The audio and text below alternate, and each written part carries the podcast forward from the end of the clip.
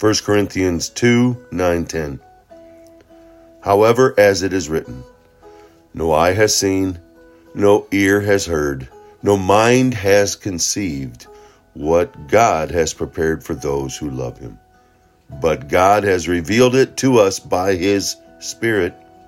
The Spirit searches all things, even the deep things of God. Hmm. That that passage, like much of God's word, like all of God's word, brings God bumps to my skin and brings joy to my heart. It, its truth just echoes of the understanding that God is bigger than us. That we can't physically see or we can't oftentimes hear, and our mind can't even conceive or comprehend what God has prepared for those who love Him.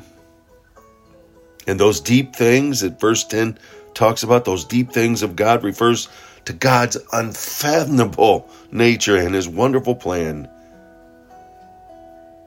and to the promise of salvation through His death and resurrection, revealed only to those who believe that God is true and what He says is true. Those who believe in Christ's death and resurrection and put their faith in Him will know all they need to know is to be saved. The knowledge, however, can't be grasped by even the wisest of people, the wisest of men, unless they accept God's message.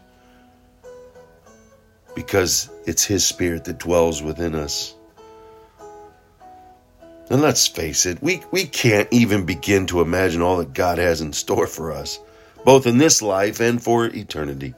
I can't even grasp eternity, the, the enormity of that.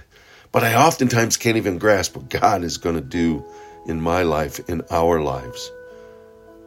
He will create a new heaven and a new earth, and we will live with Him forever.